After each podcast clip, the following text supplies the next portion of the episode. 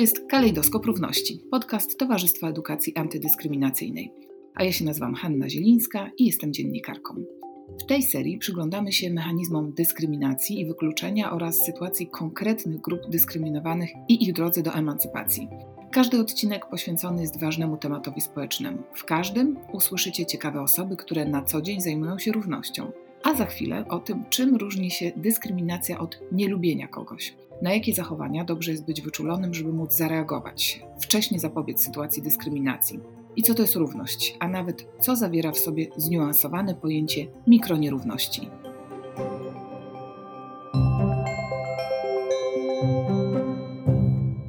Kalejdoskop Równości, pierwszy odcinek. Dzisiaj porozmawiamy o tym, e, gdzie jesteśmy, e, gdzie e, możemy siebie odnaleźć między takimi pojęciami jak tolerancja i dyskryminacja. To jest podcast wprowadzający. A z nami dzisiaj są dwie ekspertki.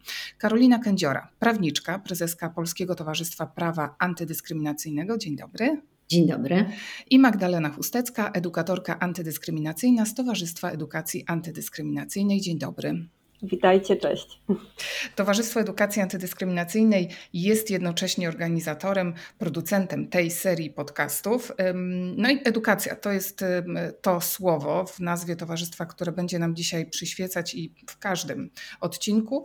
E, dzisiaj spróbujemy przyjrzeć się w szczególności terminowi dyskryminacja, czy też działania antydyskryminacyjne i spróbować się przyjrzeć naszym postawom albo naszemu rozumieniu e, tego terminu. Akurat obie nasze ekspertki zajmują się, specjalizują się w edukowaniu e, społeczeństwa właśnie w tych obszarach, ale to jest taka dziedzina, która zmienia się na naszych oczach. Też obszary, w których różne grupy zgłaszają e, poczucie dyskryminacji, zmieniają się dosłownie w, w ciągu miesięcy, w ciągu ostatnich lat. E, zanim spróbujemy uchwycić te obszary, zanim gdzieś spróbujemy się ukorzenić, chciałabym zapytać Was obie, jak z Waszego doświadczenia, rozlicznych warsztatów, y, różnego rodzaju spotkań, Waszej aktywności społecznej, mm, gdzie widzicie najpowszechniejsze nieporozumienia czy pułapki związane z terminem dyskryminacja? Magdalena Może ja zacznę. Tak. E, przede wszystkim no, ludziom się wydaje często, że mm, dyskryminacja jako takie potoczne powiedzenie oznacza, że po prostu się kogoś nie lubi ze względu na jakieś, na, na jakieś jego bądź jej cechy charakteru, jakiś sposób zachowywania się związany właśnie z, z jakimiś charakterologicznymi czy osobowościowymi kwestiami. Więc z mojej perspektywy to jest najczęstsze takie nieporozumienie w tym obszarze. Jeśli chodzi o mnie z kolei, y, to mm, to, z czym się najczęściej spotykam na warsztatach, które prowadzę od bardzo wielu lat, to taka perspektywa, że mnie to nie dotyczy. I naprawdę tak jest, że mm, osoby, szczególnie te, które należą do grup większościowych, e, albo te, które nie mają refleksji, że należą do grup mniejszościowych, jak na przykład kobiety, których liczebnie jest więcej, ale w literaturze fachowej mówi się o kobietach jako grupie mniejszościowej, mniejszościowej z tego względu, na jakiej pozycji społecznej jesteśmy. Jesteśmy na słabszej pozycji wciąż, jeśli chodzi o taką relację władzy, więc częściej doświadczamy dyskryminacji, ale y, to, z czym się spotykam, to właśnie mm, taki start warsztatu, kiedy dorosłe osoby bardzo często po raz pierwszy w życiu w ogóle mają jakąś refleksję, okazję, żeby zastanowić się nad tym w ogóle, czym jest dyskryminacja.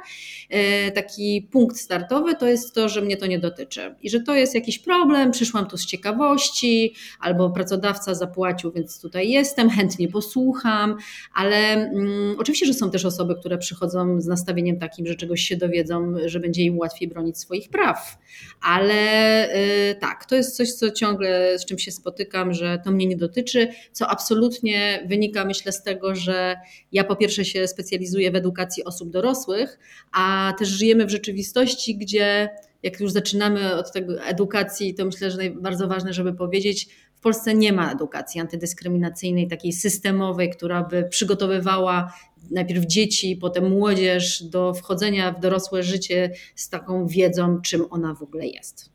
No i próbujemy tę lukę e, uzupełnić e, w, na miarę naszych możliwości. E, wspomniałaś o tym, Karolino, że powszechnie mamy poczucie, że temat dyskryminacji nas nie dotyczy, może mamy jakieś dobre chęci, może chcemy być dobrym Samarytaninem, aktywistą, no ale tutaj właśnie wystarczy sobie uświadomić, że żeby w ogóle doszło do sytuacji, którą można by nazwać dyskryminującą, zajmiemy się później tymi sytuacjami, które mogą wyglądać na dyskryminację, ale nie są takimi sytuacjami, to te przykłady, o których mówiła Magda Chustecka, żeby doszło do dyskryminacji, y, muszą wystąpić aktorzy tej sytuacji. Muszą wystąpić co najmniej trzy osoby albo dwie. Musi być osoba dyskryminowana i osoba dyskryminująca. Często jeszcze występuje świadek dyskryminacji, który właśnie często uważa się za osobę neutralną, której ta sytuacja nie dotyczy. Y, tymczasem bycie świadkiem też jest pewnego rodzaju wiąże się z pewnego rodzaju decyzją, czy podejmę działania, czy nie podejmę działania. W ogóle, czy jestem świadomy tego, że uczestniczę e, w sytuacji, która ma znamiona e, dyskryminacji. I mam wrażenie, że nie znajdziemy e, jednej osoby, ani w Polsce, ani nigdzie, która wielokrotnie w swoim życiu albo i w ciągu dnia nie znajdowała się w każdej z tych ról. Każdy z nas może, nie wiem, nosić okulary i już jest w grupie mniejszościowej, albo być osobą leworęczną, albo z wielu powodów związanych z wiekiem, płcią, zdrowiem, statusem ekonomicznym, pochodzeniem, znajdować się albo w grupie większościowej, albo w mniejszościowej, albo chociażby być odbiorcą mediów, mass mediów, czyli być świadkiem. Czy tej świadomości y, również brakuje? Czy to jest y, to, co miałaś na myśli, między innymi mówiąc, że powszechnie mamy wrażenie, że nas temat, dysk temat dyskryminacji nie dotyczy? Też często jest tak, że nie wiemy, czym ona jest po prostu. I myślę sobie, że jak ja nie wiem, co nazywać dyskryminacją, no to potem też nie tak łatwo taką refleksję, że chociażby to widziałam, widziałem, obserwowałam. Hmm a refleksja na temat tego, czy mogłem, mogłam coś zrobić, e, to już jest jakby dalszy etap. Bo żeby zastanowić się nad tym, czy mogłam coś zrobić, muszę mieć świadomość, że to, co widziałam, było właśnie e, nierównym traktowaniem, którego przyczyną jest na przykład płeć, niepełnosprawność, orientacja seksualna, hmm. religia, bezwyznaniowość, etc. I mm, Cały czas jeszcze do naszej organizacji, e, do Polskiego Towarzystwa Prawa Antydyskryminacyjnego, po poradę prawną trafiają osoby, które opowiadają o sytuacjach, twierdząc, że są to sytuacje dyskryminacyjne, a jak ja się dopytuję ze względu na co doszło do gorszego traktowania, no to właśnie nie potrafią wskazać tej przesłanki. Wtedy myślą, hmm, a może płeć i zaczynają się zastanawiać, ja mówię, nie, nie, ale to nie o to chodzi, żebym teraz sobie wymyśliła. Dopasować. Mhm. Tylko chodzi o to, co naprawdę było tym tą przesłanką, ze względu na którą ktoś mnie gorzej potraktował. Po prostu osoby nie łączą pojęcia dyskryminacja z tym, że musi dojść do gorszego traktowania właśnie w związku z jakąś moją cechą zwykle, chociaż nie tylko, e, i która nie ma związku, jeśli mówimy o miejscu pracy, z tym, jak pracuję, czy wypełniam swoje obowiązki i tak dalej, tylko z czymś, co nie powinno mieć znaczenia, czyli na przykład w związku z tym, że jestem kobietą albo jestem z mniejszości ukraińskiej osobą i dlatego na przykład mniej zarabiam. No i tutaj piękną pętlą wracamy do Magdy teraz i do jej e, przykładu. Ktoś przychodzi i czuje, że został potraktowany niesprawiedliwie albo że w pracy jest traktowany gorzej, czy w grupie rówieśniczej, czy w szkole, y, bo nie jest lubiany, y, albo to, co y, też ostatnio się w dyskusjach różnych pojawia, czuje się dyskryminowany ze względu na to, że ktoś odmawia kontaktów intymnych. I to jest dyskryminacja jak tutaj odnaleźć siebie w tej sytuacji. W tej chwili nasi słuchacze czują, mogą czuć się zgubieni. No tak, rzeczywiście.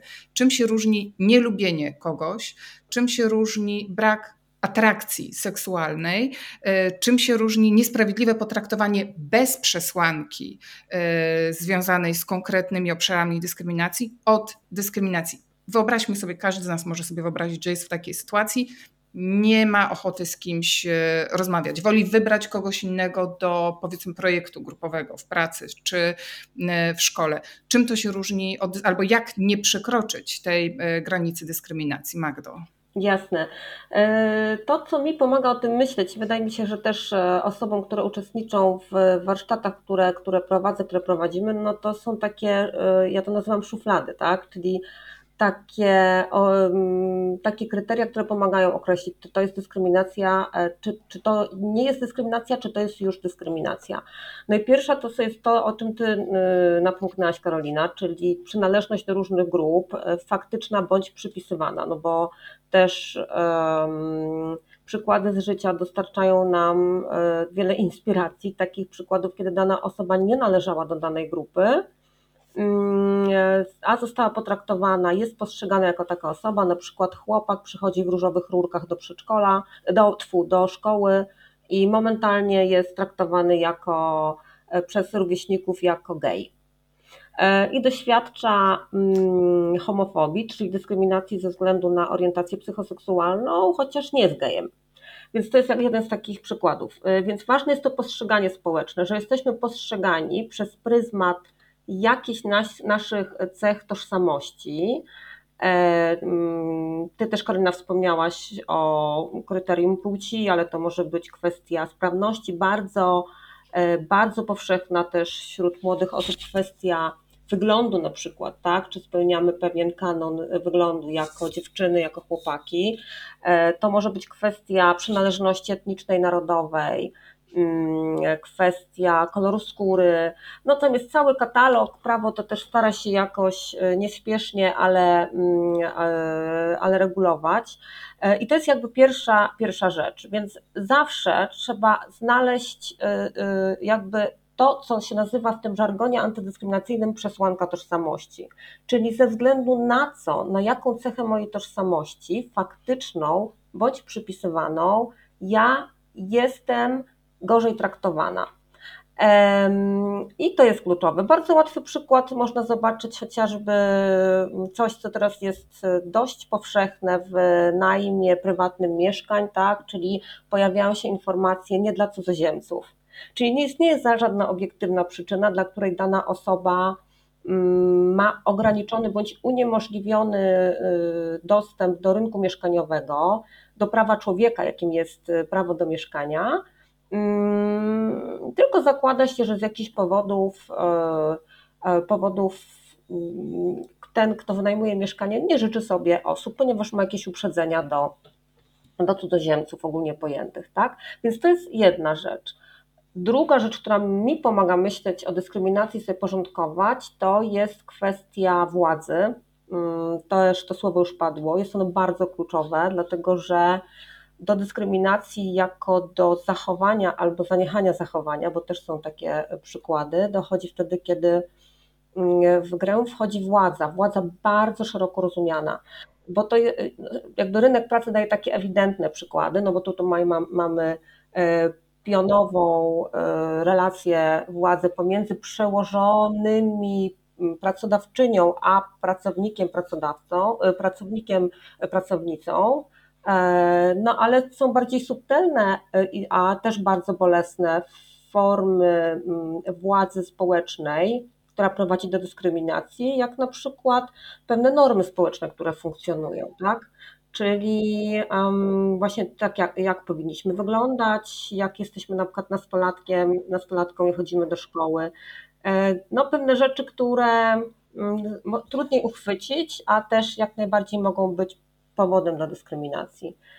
No i trzecia rzecz, która mm, jest bardziej istotna na gruncie prawa, co pewnie Karolina ty będziesz mówić, niż e, w moim odczuciu, reagowaniu na dyskryminację, to jest kwestia skutku, czyli że dyskryminacja prowadzi do gorszej sytuacji, jak z tym rynkiem najmu mieszkań, tak, rynkiem mieszkaniowym, że po prostu nasze szanse na wynajem są znacznie mniejsze, jeżeli jesteśmy, mamy status e, cudzoziemca. E, no i mm, nie liczą się tutaj intencje w takim sensie, że niekoniecznie osoba, która dyskryminuje, jej intencją taką uświadomioną jest to, żeby wykluczyć e, na przykład cudzoziemców, jak w tym przypadku, tak. Więc tak, tutaj to, ta intencja. Trzy rzeczy, które pozwalają mi jakoś to porządkować. Mhm. E, I rzeczywiście te przykłady, które podałaś, one są dosyć jasne i oczywiste.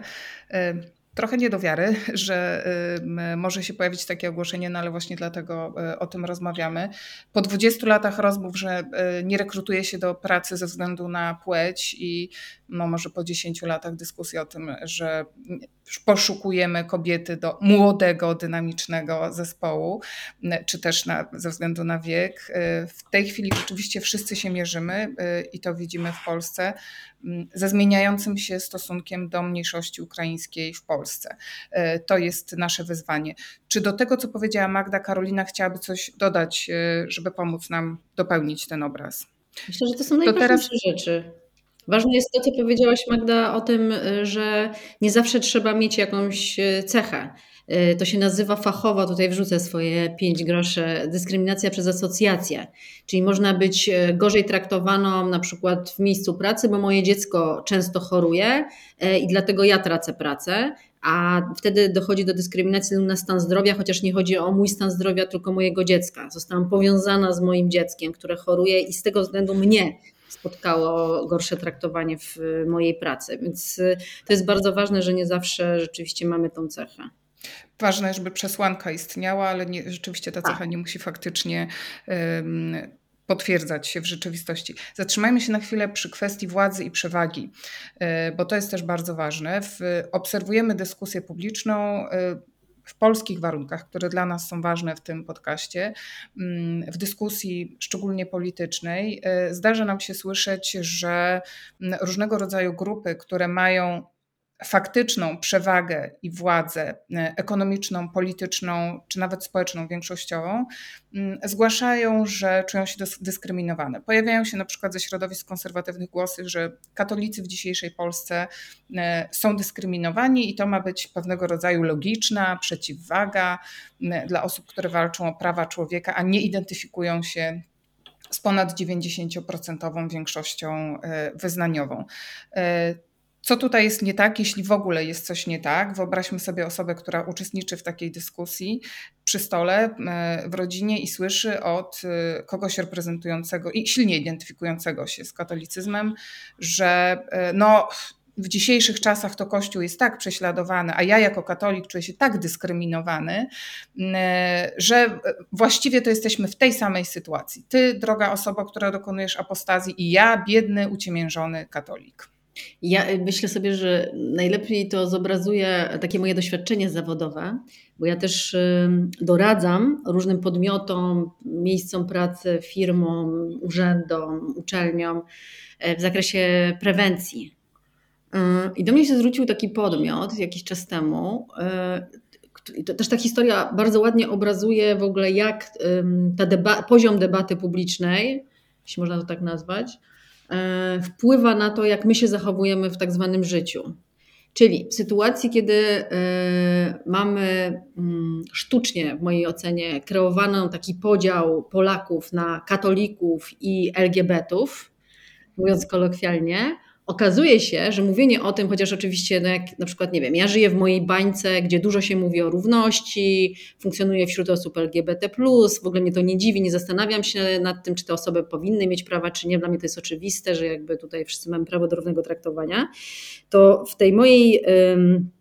bańce, jakby jak słyszymy komunikaty, że nie wiem, że to nie ludzie, tylko ideologia, no to podchodzimy do tego y, jakby, no jakby nie traktujemy tego poważnie, tak? Albo jak słyszymy o tym, że y, no właśnie y, walka o prawa osób LGBT jest zagrożeniem dla e, tego chrześcijańskiego trzona, trzonu e, naszego, naszego społeczeństwa w ogóle. Tak? No to też myślę sobie, że mam taką wiedzę, e, którą potrafię sobie wykorzystać i nie mam wątpliwości, że to jest manipulacja i że to jest nieprawda. Ale jeżeli taki komunikat trafia do osób, które, no właśnie, nigdy nie nie doświadczyły edukacji antydyskryminacyjnej, nigdy nie uczyły się o tym, czym jest różnorodność, dlaczego jest wartością, czym jest tolerancja, dlaczego nie ma co się obawiać obcego, tylko nie wiem, więcej mogę się na temat tej osoby dowiedzieć, tych osób, jak poznam kogoś takiego. No krótko mówiąc, nie buduje się tych postaw otwartości, no to wtedy takie nawoływanie do nienawiści w moim przekonaniu, bo ja bym to tak nazywała wprost, ma swoje konsekwencje. No i właśnie wracając do tego pracodawcy, który do mnie się zwrócił po wsparcie. Okazuje się, że to, co sączy się z radia, z telewizji, z przekazów medialnych, różnego rodzaju wpłynęło na życie konkretnej organizacji, w której, uwaga, pracownicy podzielili się na LGBT-ów i katolików. No i to naprawdę e, można się uśmiechać, ale to było bardzo, to jest bardzo poważny problem. Mm, I teraz e, dochodziło do różnego rodzaju starć między pracownikami, którzy w takich okolicznościach, zamiast zajmować się swoją codzienną pracą, mm. która była o czymś innym, e, zaczęli po prostu na tych wszystkich kawkach, śniadankach, gdzieś tam przy, w tej wspólnej przestrzeni pracowniczej, zaczęli się po prostu ze sobą kłócić. I miały róż, różne miejsce, sytuacje takie, gdzie mm, też dostawało się tak zwanym katolikom. I oczywiście bardzo chciałabym podkreślić, że to jest absolutnie sztuczny podział i jakby szarości jest bardzo wiele. Nie ma tak, że albo się jest katolikiem, albo LGBT-em. E, ale też e, jakby tutaj jest takie pomieszanie orientacji seksualnej z religią. To też w ogóle to są inne porządki i zupełnie... To też pokazuje naszą skłonność i potrzebę właśnie do e, produkowania tych uprzedzeń, uproszczeń. Nie wiem, czy jest taka potrzeba, ale jeżeli to mm, generują po prostu osoby, które mają właśnie władzę, mówimy o tej władzy, czyli tak. wszyscy ich słuchają, mają ważne stanowiska państwowe, no to wiele osób może myśleć sobie, że skoro tak ważne osoby takie komunikaty wysyłają, no to coś w tym musi być. I teraz pytanie, gdzie ja przynależę, albo którą grupę będę wspierać. I teraz co się dzieje? I teraz y, były tam w tej, w tej całej historii, ja nie mogę oczywiście tam opowiadać jakichś detali, ale były takie sytuacje, kiedy naprawdę dostawało się tym katolikom za wszystkie jakby żale, uprzedzenia w stosunku do grupy, no właśnie, w której każdy jest inny, tak? Przecież to jest zbiór indywidualności, ale no właśnie ten mechanizm dyskryminacji, on się wywodzi z takiego stereotypowego myślenia, gdzie się pewną kalkę przykłada do wszystkich osób, które są przedstawicielami, przedstawicielkami jakiejś grupy, w ogóle nie biorąc pod uwagę tego, że jesteśmy inni. Ktoś może być po prostu katolikiem, być jakiś, a ktoś może być katolikiem i zupełnie e, inaczej funkcjonować i się zachowywać. I wydaje mi się, że tam nawet w niektórych sytuacjach być może doszło do sytuacji, której ja bym nazwała dyskryminacją e, osoby katolickiej. Mm -hmm. Tylko, że mm, jednak ten kontekst społeczny e, też ma znaczenie. I to nie znaczyło, że ja mówiłam, słuchajcie, no ale jeżeli tu ktoś powiedział, e, ty jesteś katolikiem, więc jesteś odpowiedzialny za pedofilię w kościele, to, to nie było dyskryminujące. To było dyskryminujące. Ale też mówienie o tym, że osoby LGBT zawłaszczają przestrzeń i się ob, ob, obnoszą ze swoją swoją orientacją, też było dyskryminujące. Ale jednak, i to myślę, że mm, ma znaczenie y, w kontekście już nawet nie rozpatrywania, czy doszło do dyskryminacji od strony prawnej, czy nie, tylko w kontekście wspierania tego miejsca pracy pod kątem efektywnej prewencji, czyli co zrobić, żeby ludzie się usłyszeli, zrozumieli, żeby zaczęli ze sobą rozmawiać, żeby próbować odbudować atmosferę, w której wszyscy będą mogli po prostu zająć się pracą, a nie konfliktami, mm. no to ja jednak tutaj, szkoląc w tej organizacji, mówiłam dużo o tym kontekście społecznym. Jednak osoby katolickie funkcjonują inaczej niż osoby LGBT w społeczeństwie naszym. Po prostu. Akurat wybrałam sobie takie najbardziej kontrowersyjne pewnie grupy, ale myślę, że. Ale bardzo obrazowe nie, w polskich warunkach. Myślę, nie? że wszyscy czujemy jeżeli, to napięcie. Jeżeli przynależysz do grupy większościowej w społeczeństwie i wychowujesz się od dziecka w tej większości i tak naprawdę się w ogóle nad tą swoją tożsamością nie zastanawiasz, no bo nie musisz bo nikt ci nie robi żadnych przyprości z tego powodu, bo po prostu to jest oczywistość. Bardzo często spotykam się u nas z takim myśleniem, z założeniem, że skoro jesteś stąd, to na pewno jesteś katolikiem, katoliczką, no bo przecież wszyscy są, prawda? E, to jest jedna rzecz. Natomiast e, jeżeli funkcjonuje jako e, osoba LGBT w Polsce, niestety, wygląda to w ten sposób, że ja się prawdopodobnie nawet od dziecka mogę zmagać z wykluczeniem, z szykanami, z przemocą fizyczną. Też są badania, z których wynika, że jest duży odsetek samobójstw nawet i różnego rodzaju takich negatywnych bardzo konsekwencji dla życia już potem dorosłych osób, które no właśnie były postrzegane jako y, ten gej czy ta lesbijka w szkole i spotykały się z różnego rodzaju przemocą y, i fizyczną, i psychiczną.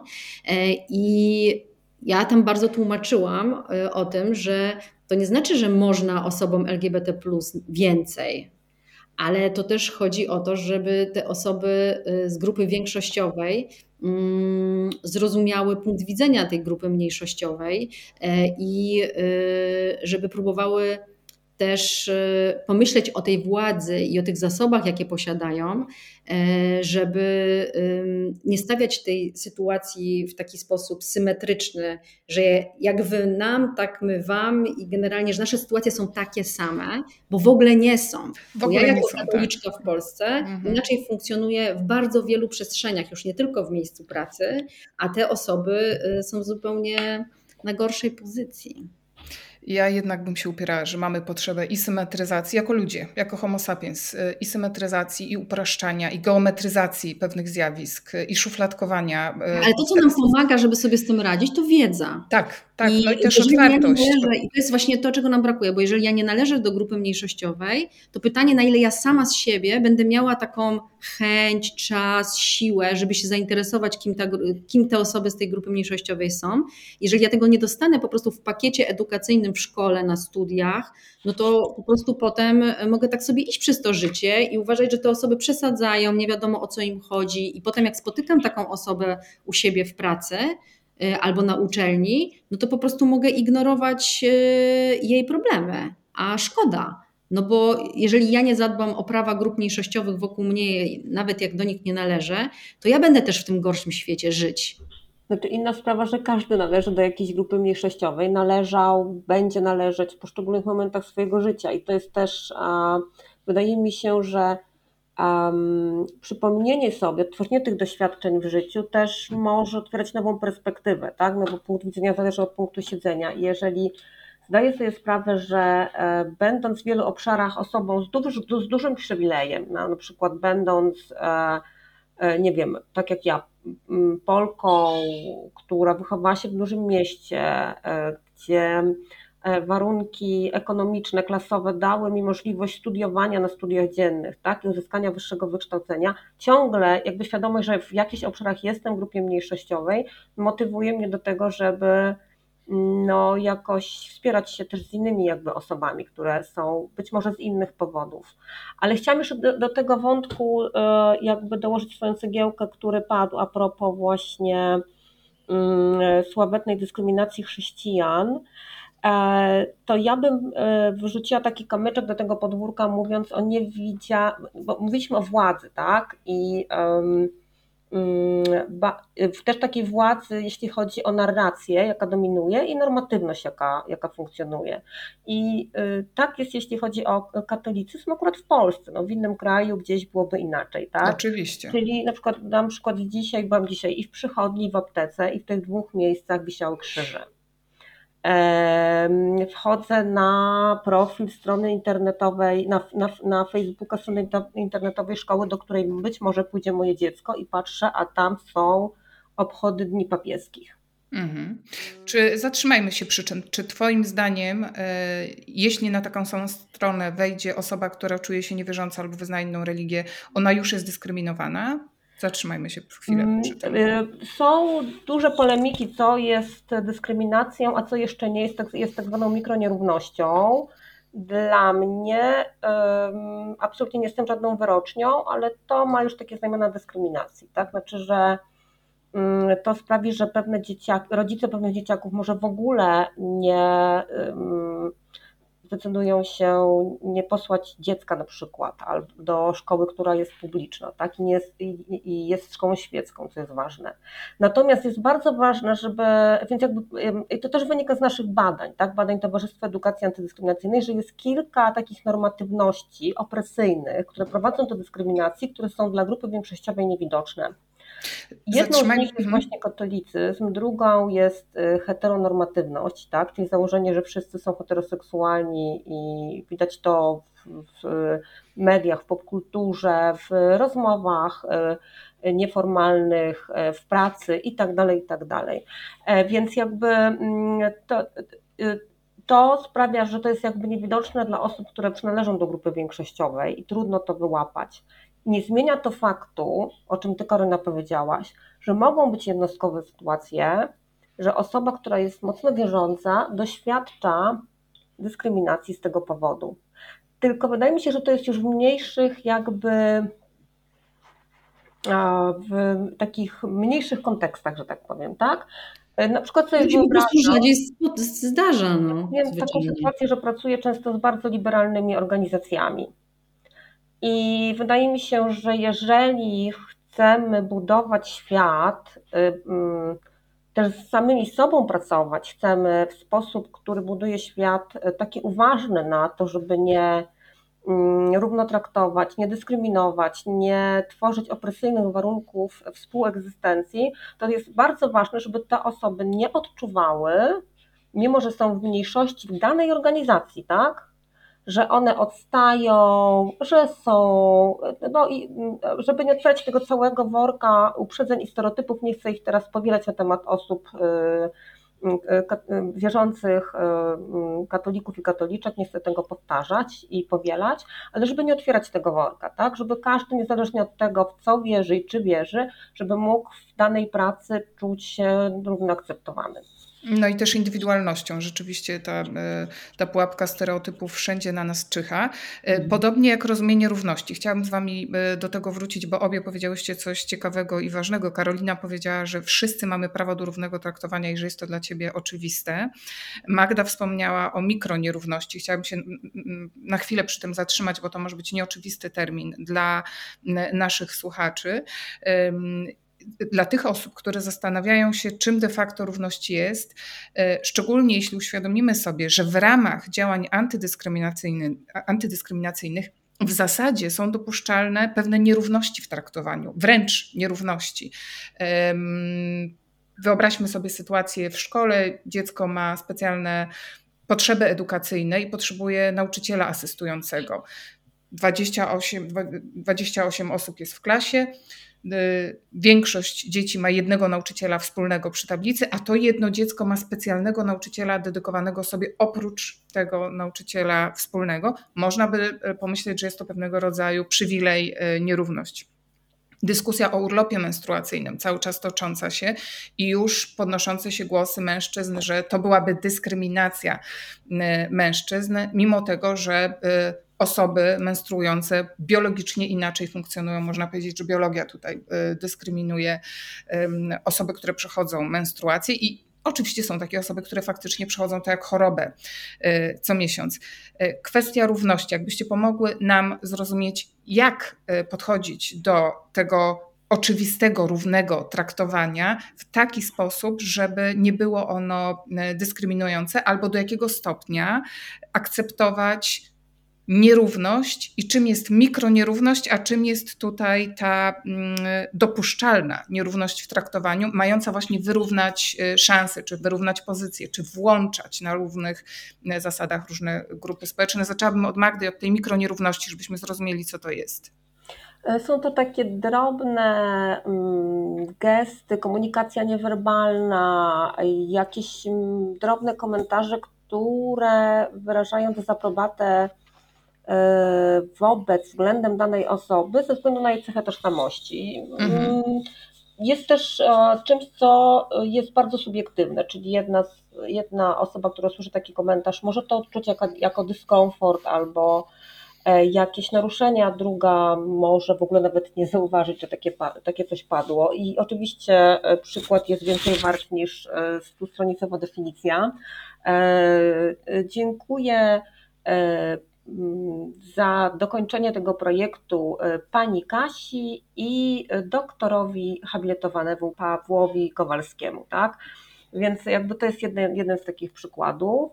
E, wydaje mi się, że takim bardzo dużym obszarem mikronierówności jest też komunikacja niewerbalna. 80% przekazu, jaki e, często nieświadomie, nieintencjonalnie wysyłamy do odbiorców i odbiorczyń, to jest nasza mowa ciała, postawa tą głosu. E, I też mózg odbiorcy to właśnie te sygnały odbiera jako wiarygodne, a nie to, co mówimy. No tak, to jest istota mikronierówności.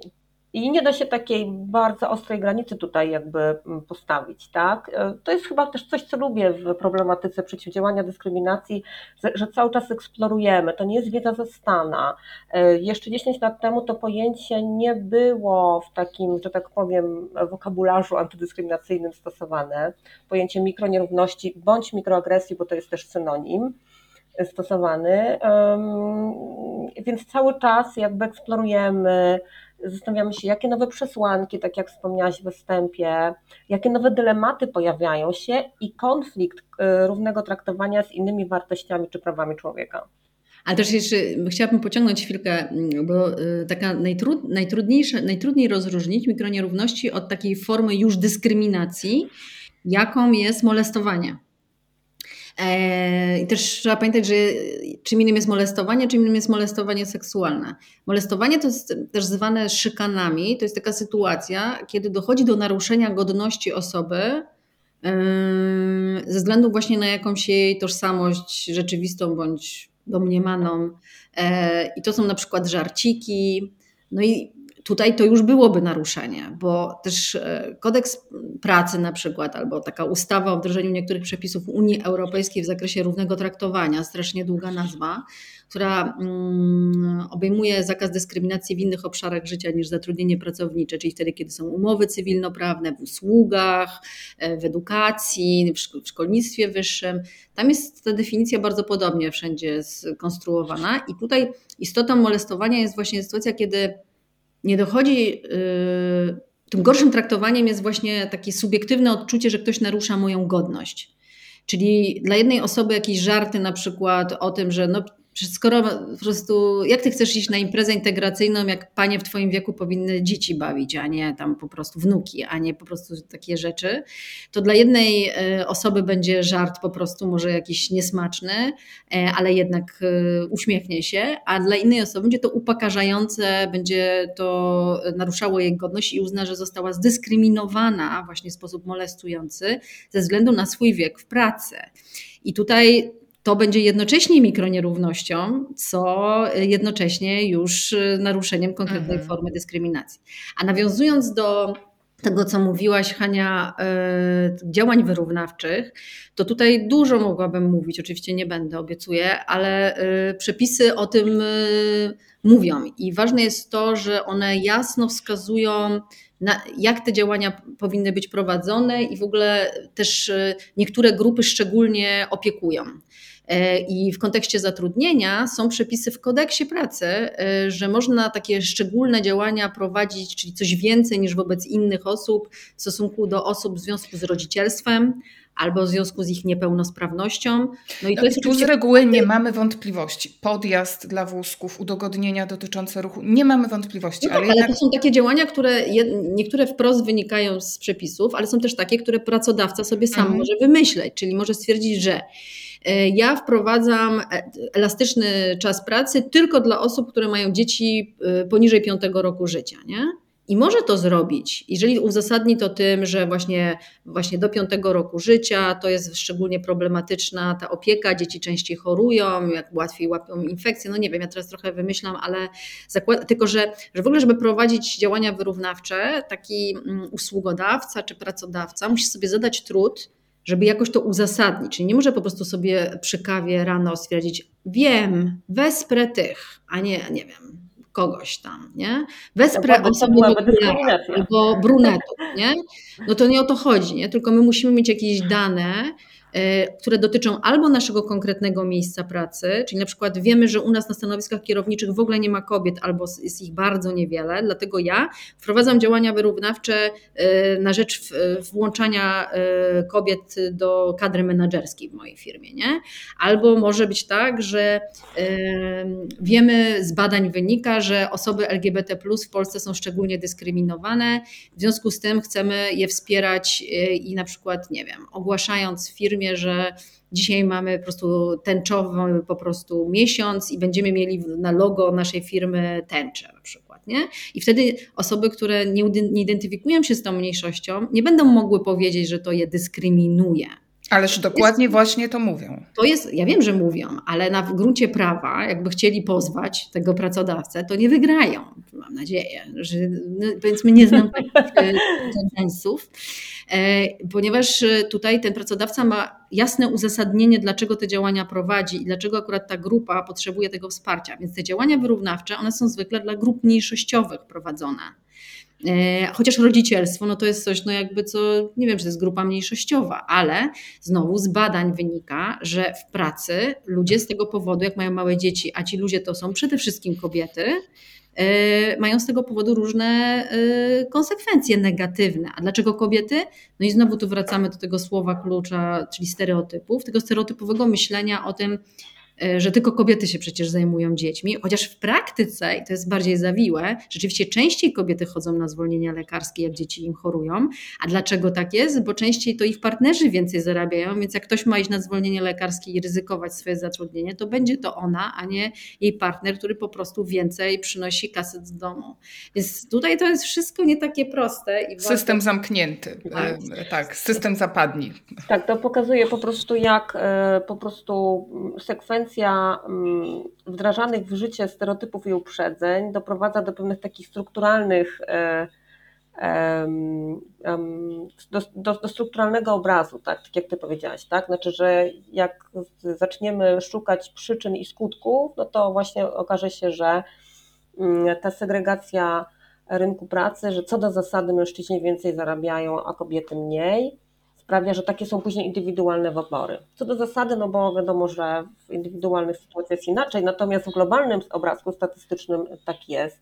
A ja chciałam tylko powiedzieć jedno też takie, takie, e, takie hasło, które mm, pomaga mi myśleć o e, akcjach wyrównawczych, akcjach pozytywnych, tak, bo takie też e, się pojawiają pojęcia w tym mm, obszarze, że równo to nie znaczy tak samo.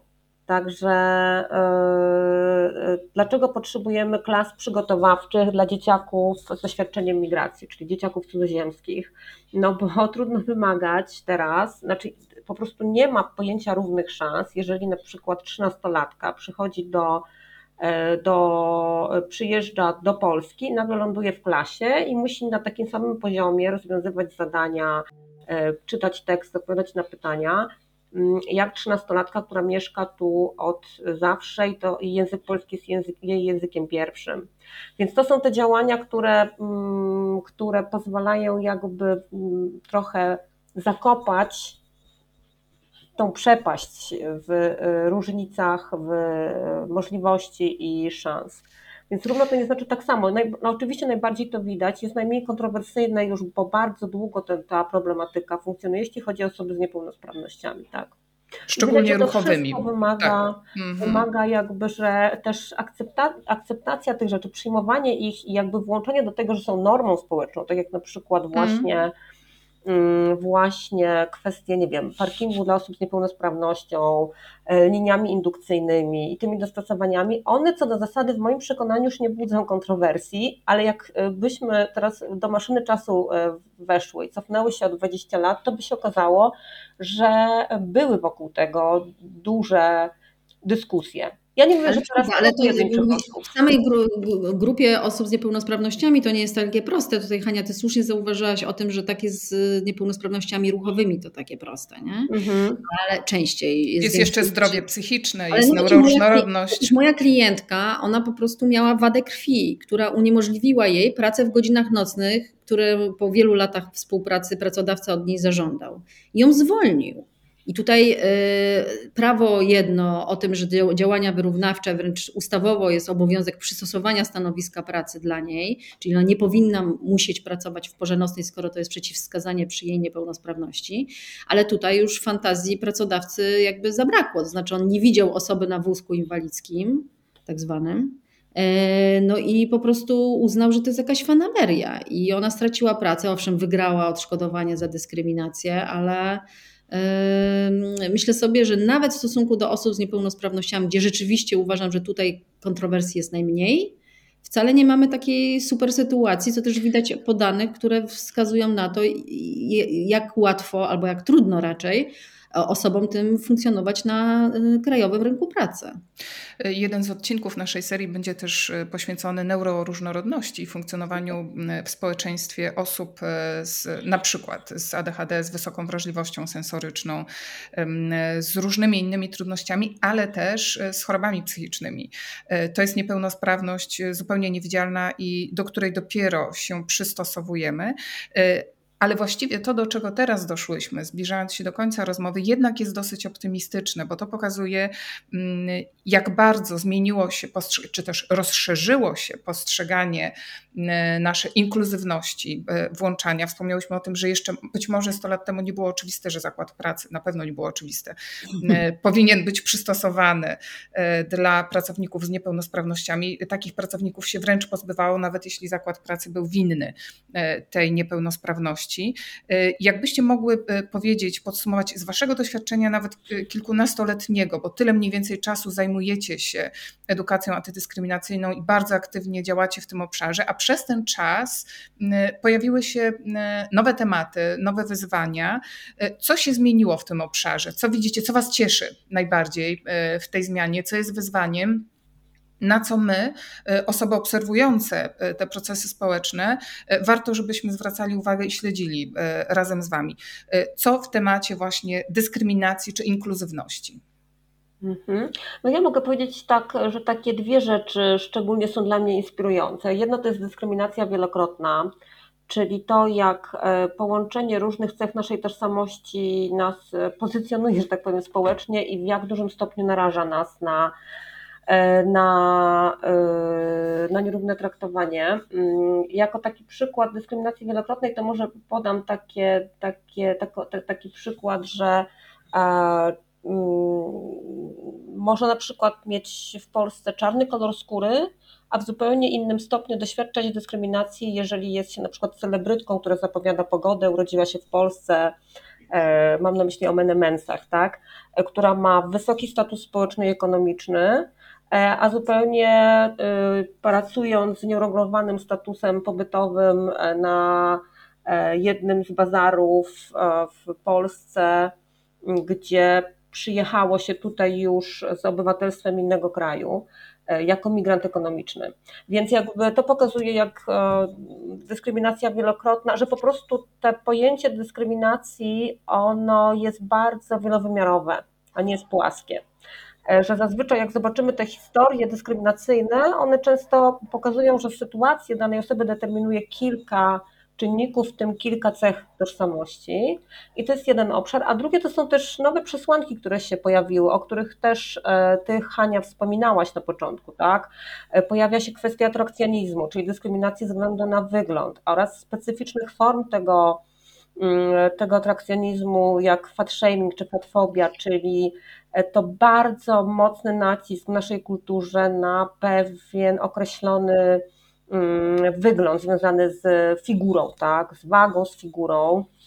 Mm, więc e, no tak, no każde społeczeństwo tworzy te normy i te grupy lepsze i gorsze, mniejszościowe i większościowe i fajnie odkrywać kolejne obszary, żeby móc po prostu nad tym reflektować, żeby móc o tym rozmawiać, zastanawiać się, jak też nad kwestiami językowymi, tak na przykład, jak poszczególne mniejszości są być nazywane, jak są być identyfikowane i określane.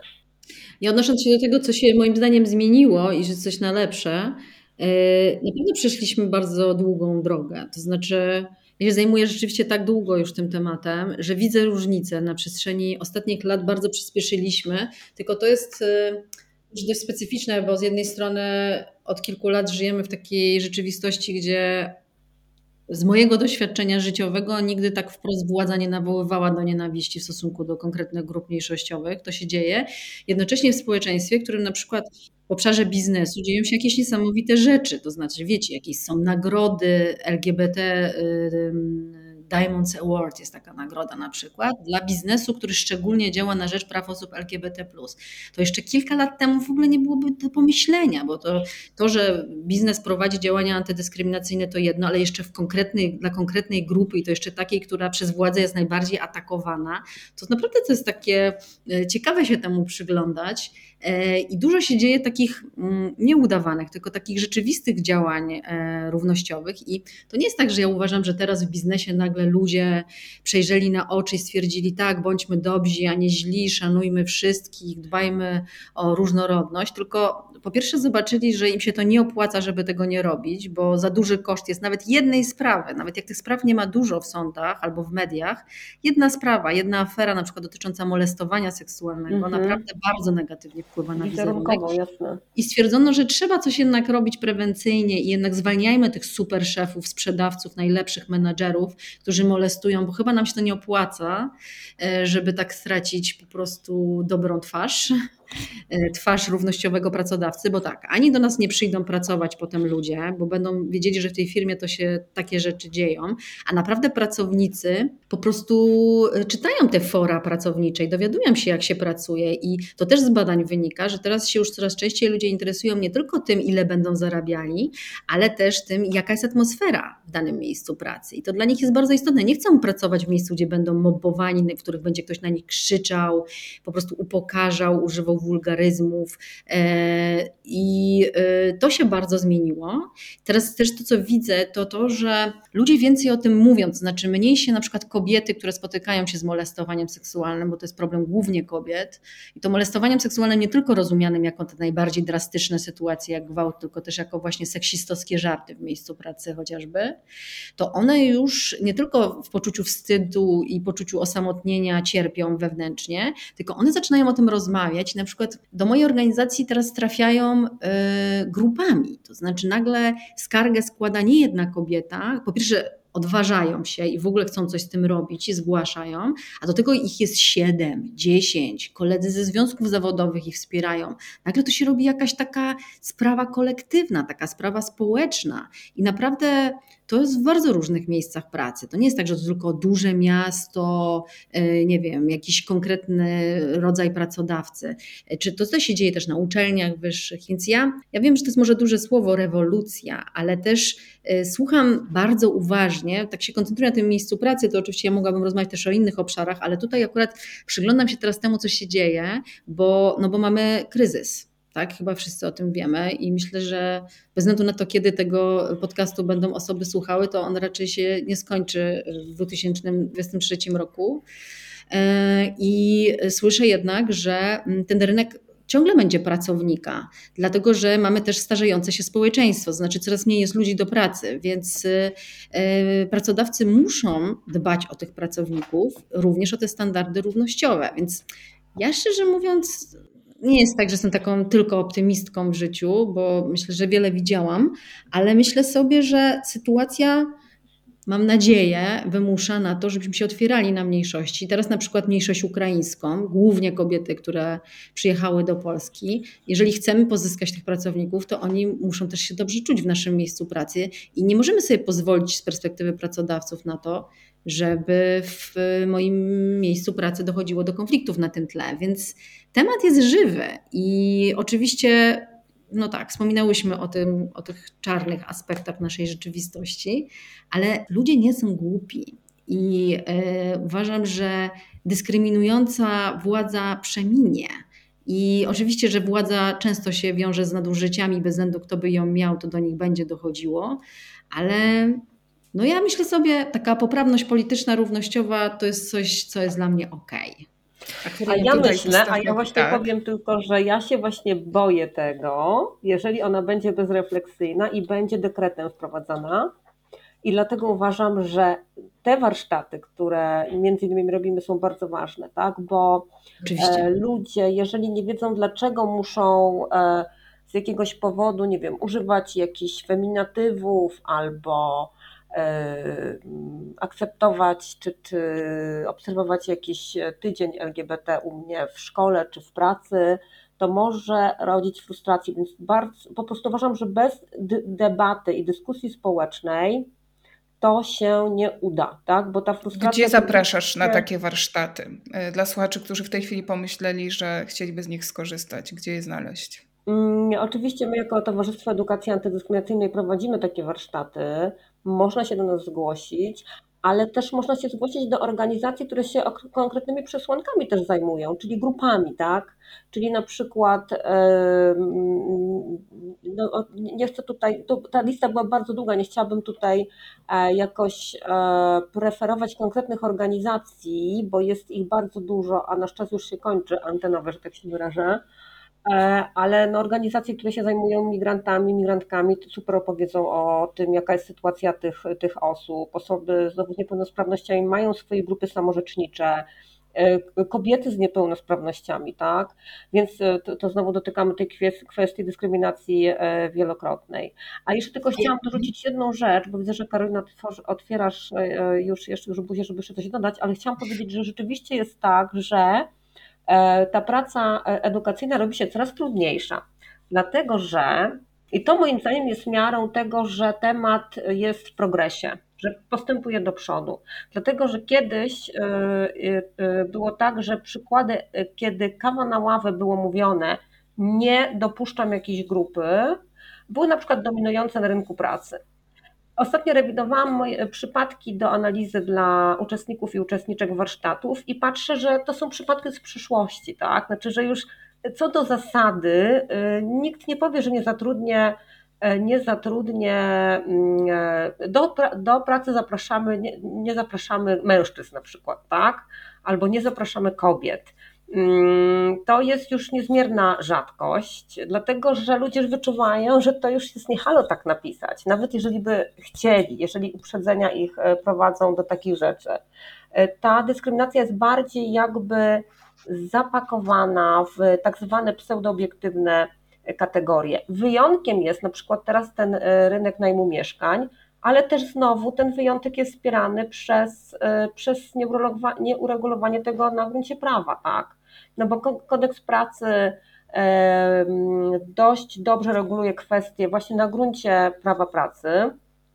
Natomiast ta ustawa równościowa, która jest grochem z kapustą, E, mm, ona po prostu jest niejasna, jeśli chodzi o ten rynek mieszkań, zwłaszcza ten, ten prywatny, tak? No i się okazuje, że tam, gdzie jakby nie ma tego orzecznictwa, nie ma podstaw prawnych, żeby się e, jakby tutaj zahaczyć, no to po prostu tam ta dyskryminacja jakby szaleje w takiej brutalnej, naprawdę no, obrzydliwej formie, tak? No bo dla mnie po prostu, zwłaszcza w takim kontekście historycznym, w jakim my teraz jesteśmy, tak? Kiedy jesteśmy krajem, który e, przyjmuje, zaprasza, gości bardzo dużą grupę uchodźców, nie tylko z Ukrainy tak naprawdę, tak? Mm, to pisanie takie nie dla cudzoziemców no jest takie, takie no między oczy, tak? Natomiast e, w wielu obszarach już jakby takiego między oczy nie ma i trzeba mocno że jest doświadczenie dyskryminacji, ale ona nie jest mówione wprost. Ja chciałam tylko jeszcze powiedzieć, że e, Polskie Towarzystwo Prawa Antydyskryminacyjnego ma też ofertę edukacyjną. E, my komercyjnie prowadzimy różnego rodzaju szkolenia, sprzedajemy e-learning, cały dochód przeznaczamy na działalność statutową naszej organizacji, żeby móc bezpłatnie wspierać osoby doświadczające dyskryminacji, więc e, zachęcam, mamy swoją stronę, można po prostu znaleźć to wszystko, nasz pakiet wspierający, jest to bardzo proste. Polecamy, zapraszamy. Karolina wcześniej mówiła, że e, specjalizuje się w edukacji dorosłych, ale ja mogę powiedzieć prywatnie, że nawet moje dzieci e, e, brały udział w warsztatach, które prowadziła Karolina kilka lat temu. Polecamy. Dużo się dzisiaj dowiedzieliśmy. E, wiemy, że żeby doszło do dyskryminacji, muszą zajść konkretne przesłanki. E, wiemy, że powinniśmy być bardzo uważni i obserwować własne uprzedzenia, stereotypy, e, uproszczenia. Sytuacje nierównowagi władzy sprzyjają dyskryminacji i też dobrze jest z otwartą głową rozumieć termin równość, przede wszystkim jako włączanie do różnorodności, a nie jako wyrównanie, wyrównywanie wszystkich wszystkich do tego samego kształtu. Bardzo Wam dziękuję za dzisiejszą rozmowę. Dzisiaj ekspertkami w tym e, odcinku naszego podcastu były Karolina Kędziora, prawniczka, prezeska Polskiego Towarzystwa Prawa Antydyskryminacyjnego. Dziękuję bardzo. Dziękuję bardzo za zaproszenie. I Magdalena Chustecka, edukatorka antydyskryminacyjna z Towarzystwa Edukacji Antydyskryminacyjnej. Dziękuję bardzo. Dziękuję bardzo. To był odcinek podcastu Kalejdoskop Równości. Jednak działań Towarzystwa Edukacji Antydyskryminacyjnej nie byłoby i nie będzie bez Twojego wsparcia. Jeżeli chcesz wspólnie z nami tworzyć świat wolny od dyskryminacji i przemocy, przekaż Towarzystwu darowiznę. Możesz zacząć od wejścia na naszą stronę ta.org.pl ukośnik wsparcie. Ten sezon podcastu realizowany jest w ramach projektu Kalejdoskop Równości. Projekt finansowany jest przez Islandię, Liechtenstein i Norwegię z Funduszy Europejskiego Obszaru Gospodarczego w ramach programu Aktywni Obywatele Fundusz Regionalny. I podziękowania dla zespołu tworzącego podcast. Produkcja i realizacja Paweł Kierzniewski. Koordynacja Magdalena Świdel. Oprawa dźwiękowa i wizualna Michał Kacprowicz. Tłumaczenie na polski język migowy Natalia Litwiniuk. Wersja podcastu z tłumaczeniem na język migowy dostępna jest na kanale Towarzystwa Edukacji Antydyskryminacyjnej na YouTubie. A ja w roli prowadzącej, Hanna Zielińska, zapraszam na kolejne odcinki Kalejdoskopu Równości.